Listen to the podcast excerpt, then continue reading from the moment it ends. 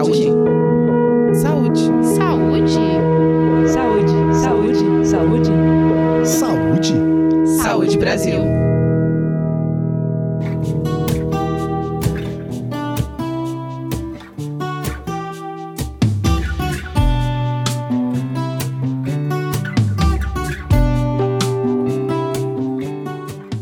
Pandemia de coronavírus, essa doença provocada pelo Covid-19, existem muitas recomendações sobre as medidas de saúde pública de prevenção à disseminação do vírus, principalmente sobre os cuidados que as pessoas que fazem parte do grupo de risco devem ter.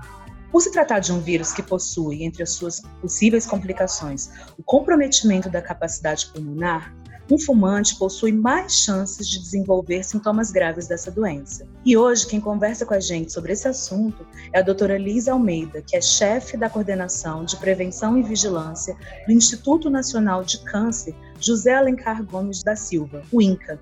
Seja bem-vinda, doutora Liz. Muito obrigada, Fábio, pelo convite. É um prazer estar aqui com vocês. Doutora Liz, de que maneira o coronavírus afeta o sistema respiratório do paciente? Bom, a gente sabe que esse é um vírus novo, mas ele também pertence a uma família de vírus que já provocam outras é, infecções respiratórias. Né? A gente tem alguma ideia de como é que ele atua no sistema do organismo humano. Né? Então, o que a gente sabe é que esse vírus ele provoca uma doença, na verdade, não apenas respiratória, mas hematológica também. Ele atua né, no sistema hematológico. O que a gente observou com o acúmulo do conhecimento que vai sendo publicado pelos especialistas, principalmente dos países onde esse, esse vírus é, já, digamos assim, já a epidemia já está no final, né, é que uma vez em contato com o organismo humano, ele tem uma forte predileção pelo sistema respiratório e tem uma atuação muito grande no sistema também é, cardiovascular. Esse vírus ele tem algumas fases, essa doença tem algumas fases. Ele tem uma primeira fase que é uma fase viral, tem uma segunda fase que é uma fase inflamatória que pode evoluir é, para uma fase tromboembolítica. A maior parte das pessoas não vai ter grandes complicações com a entrada desse vírus no seu organismo. Né? A maior parte das pessoas pode ter um conjunto de sinais e sintomas que são relativamente benignos, que são semelhantes a um quadro gripal, né?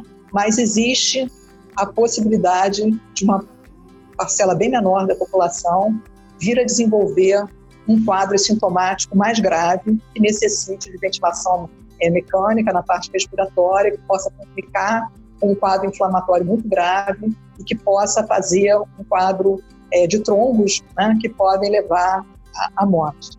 Mas na grande maioria dos casos, o nosso sistema imunológico ele está preparado para combater esse tipo de invasão. Nós temos um sistema imunológico bastante sofisticado e esse, essa sofisticação faz com que a gente consiga identificar um invasor, consiga inutilizar a sua ação no nosso organismo e depois desenvolver uma memória imunológica contra ele mais permanente. Mas quando o nosso organismo já apresenta algumas é, complicações, algumas doenças que afetam esse sistema imunológico, ou já tem algumas doenças, principalmente é, no sistema respiratório ou no sistema cardiovascular, isso faz com que essas pessoas tenham uma menor capacidade de reação. O que se viu ao longo dessa pandemia é que não apenas as pessoas hipertensas, as pessoas diabéticas, né, as pessoas que já tinham doenças respiratórias, ou pessoas que já tinham algum problema prévio no seu próprio sistema imunológico, aquelas pessoas é, imunodeprimidas, ou que estavam fazendo algum tipo de tratamento, por exemplo, com câncer, fazendo é, tratamento né, com medicamentos que necessariamente baixam o funcionamento do sistema imunológico, né? eram pessoas é, que poderiam desenvolver maiores complicações. Aos poucos, a gente foi percebendo outras condições. Uma dessas condições foi o tabagismo. A outra foi a obesidade. Foram duas novidades que apareceram de uma forma bem, bem clara durante essa pandemia. Então, hoje aqui a gente está falando um pouco sobre o tabagismo. Então, uma coisa que é importante as pessoas perceberem é que a gente já conhece muito bem todos os problemas que o tabagismo pode levar. A gente tem mais de 100 anos acumulados né, de consumo dessa substância e que provoca todas essas doenças crônicas que a Covid provoca de forma aguda. Então, ela afeta o sistema respiratório, ela afeta o sistema cardiovascular, ela pode provocar câncer, ela afeta o funcionamento do sistema imunológico. Então, é como se ela já retirasse uma parte dessa capacidade de resposta a uma invasão de um vírus como esse da Covid.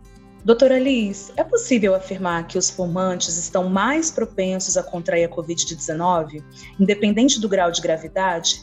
Será que a gente pode dizer que o pulmão do fumante é mais propenso a adoecer? O que os estudos estão mostrando é exatamente é, nessa direção. Por quê? A fumaça do cigarro, ela tem uma série de elementos químicos, dentre os quais alguns deles são cancerígenos e tudo mais, mas ela provoca uma reação inflamatória crônica no nosso organismo. Como resposta a essa inflamação crônica que é provocada no nosso organismo, a gente passa a produzir uma proteína, que é a angiotensina 2, que, que, que atua tentando reduzir essa resposta inflamatória do nosso organismo. Então, para que a gente consiga dar conta de uma inflamação crônica provocada pelos cigarros, e que é tão maior quanto a quantidade de cigarros que a pessoa fuma, né, o organismo passa, já tem um sistema de controle desses, de todos esses mecanismos da inflamação.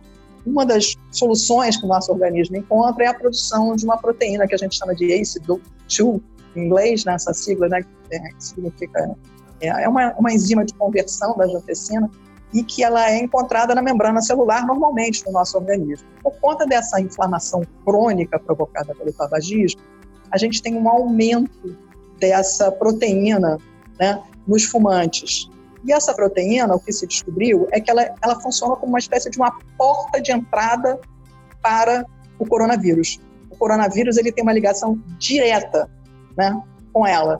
Então, como no fumante você encontra uma maior quantidade essa proteína e ela é a porta de entrada para o coronavírus, é como se você estivesse facilitando a entrada dele no organismo. Por outro lado, essa, essa proteína ela tem uma função de proteção enorme no nosso corpo. E quando o vírus invade essa célula para se reproduzir, ele utiliza, né, ele utiliza todo o material que está ali disponível para ele para se, se multiplicar, ele termina é, para liberar todos esses novos vírus né, no nosso organismo, ele rompe essa célula, então ele acaba também diminuindo a quantidade justamente da angiotensina, que é protetora para nós. Essa angiotensina protege o nosso organismo contra processos inflamatórios.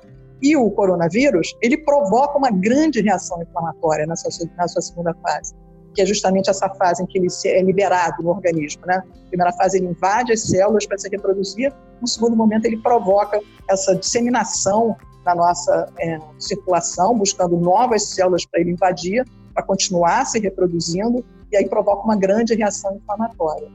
Sem essa proteção, dessa, da, a gente já vai ter um, um comprometimento dessa nossa capacidade de reação a essa inflamação generalizada no nosso organismo, a chance de fazer complicações aumenta. Então, isso vai uma cadeia, fazendo com que o fumante acabe tendo uma maior chance de ter complicações maiores, de ter uma maior é, chance de dele ter que parar numa situação de CTI, uma situação em que ele precise de ventilação mecânica, em que ele possa evoluir, inclusive, para a fase trombolítica e que possa vir a óbito. Isso não significa que todos eles vão morrer, significa apenas que a chance dele começa num patamar menor do que das pessoas que não fumam. Outra dúvida, doutora Liz: a nicotina facilita a infecção por coronavírus? Ou prejudica os pacientes que têm essa doença?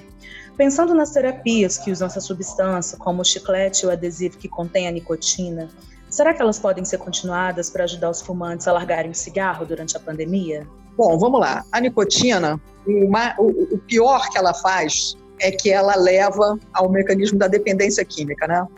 O que a nicotina faz? A nicotina é o principal é, metabólito do, do, tabaco, né? Atua no sistema de recompensa cerebral. Ela provoca uma rápida, mas muito rápida, sensação de bem-estar quando ela é inalada, né? E chega ao cérebro numa uma rapidez muito grande. Então, a pessoa querendo obter novamente essa sensação de bem-estar, ela passa a buscar mais vezes o uso dessa nicotina. E é isso que faz com que as pessoas é, passem a fumar é, continuamente. Se o cigarro não fosse uma coisa tão aceita na nossa sociedade uma coisa que você poderia, pode fazer o dia inteiro em qualquer lugar. Atualmente, graças a Deus, isso já não está sendo possível, mas no, no, passado bem recente, né, era possível que você estivesse fumando em qualquer situação, em qualquer lugar. Né? Isso fez com que as pessoas desenvolvessem dependências severas a essa substância. Mas a nicotina, ela não atua somente no sistema de recompensa eh, cerebral, ela tem uma atuação no sistema cardiovascular. Ela provoca vasoconstrição, que é a restrição da luz né, dos vasos sanguíneos, né? E ela desenvolve hipertensão arterial. E a hipertensão arterial pode levar a outras doenças, inclusive a um quadro de isquemia, né, levando inclusive ao infarto. O que, que acontece quando você tem é, essa situação? A hipertensão arterial por si só, ela já é um dos fatores de risco já relacionados com a Covid. Então, você já parte também de uma outra premissa, que é justamente que você tem no fumante uma quantidade de doenças relacionadas ao tabagismo que ele já pode ter desenvolvido, tanto, principalmente na parte cardiovascular e na parte pulmonar, que já colocam ele numa situação de menor chance à resposta à própria Covid. No tratamento, o que a gente faz com adesivo, com a goma, é, durante um curto período de tempo, não, então a proposta não é a pessoa utilizar esses repositores de nicotina, como a gente chama, né, para sempre, é no período em que ele está fazendo a retirada da substância para parar de fumar, e o tratamento é um tratamento mais psicoterápico, do tipo cognitivo-comportamental, né? os repositores de nicotina, o adesivo, a goma, a pastilha, funcionam somente para para esse período mais imediato da saída da, da, do uso da substância, né? para que, que essa pessoa possa, aos poucos, se habituando a viver novamente sem essa substância. Então, ele é super útil. Nem todo mundo precisa. Tem pessoas que simplesmente decidem parar de fumar sem o uso dessas substâncias. E já tem outras que já têm uma severidade muito maior dessa dependência, que sim, podem se beneficiar com o uso temporário dessas substâncias. Com relação ao hábito de fumar, você acredita que iniciar um processo de largar o vício durante a pandemia pode gerar muito estresse? Olha, essa tem sido uma discussão super interessante que a gente tem tido aqui, porque o que a gente viu foi exatamente o contrário, né? No primeiro momento, as pessoas estavam em casa muito estressadas e as pessoas começaram a fazer tudo a mais, né?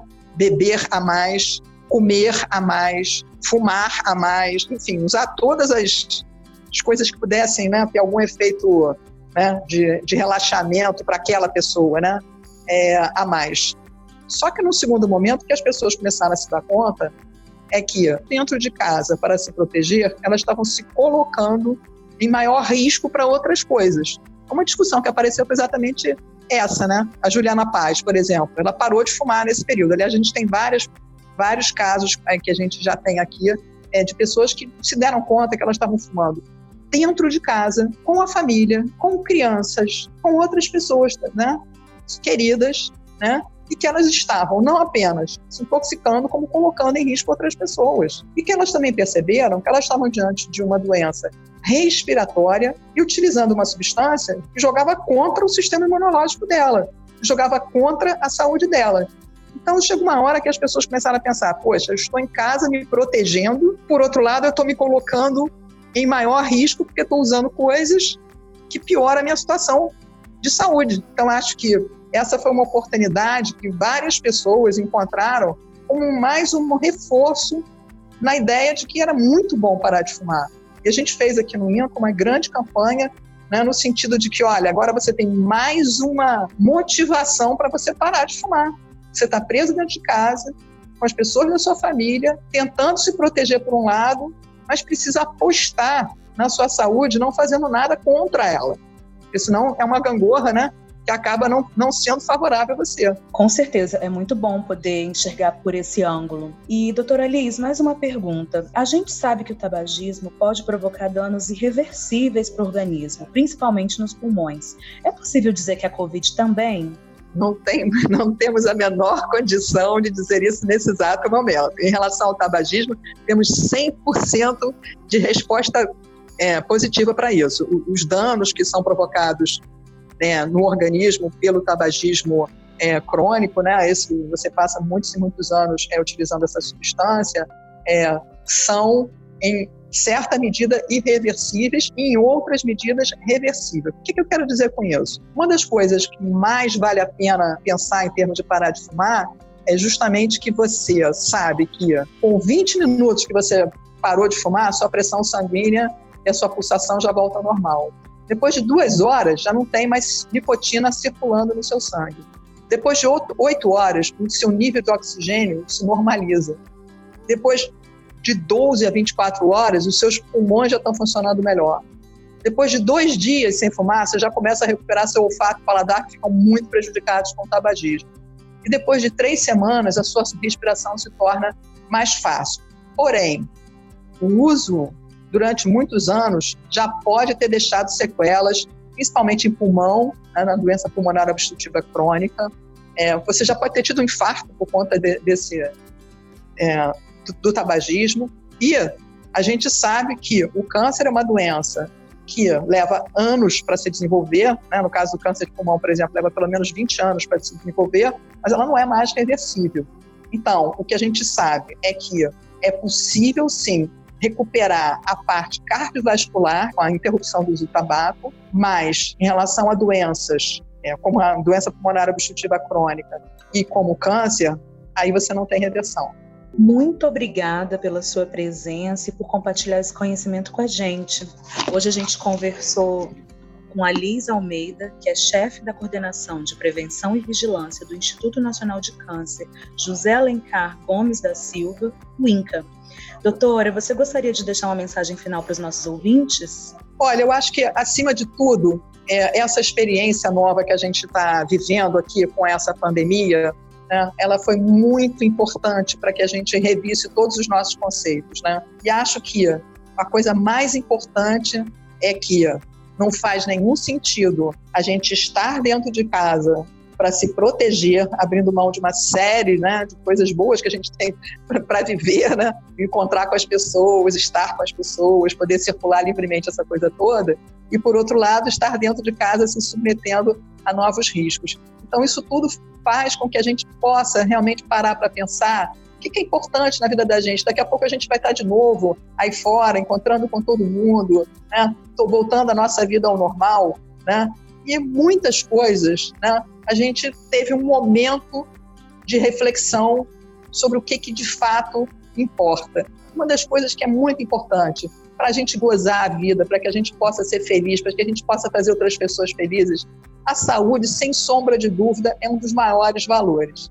Então, assim, a gente vai voltar a fazer atividade física, a gente vai voltar a se movimentar. É a hora da gente também jogar fora aquilo que faz mal. Então, o cigarro é um produto que já deveria ter saído de circulação do mundo.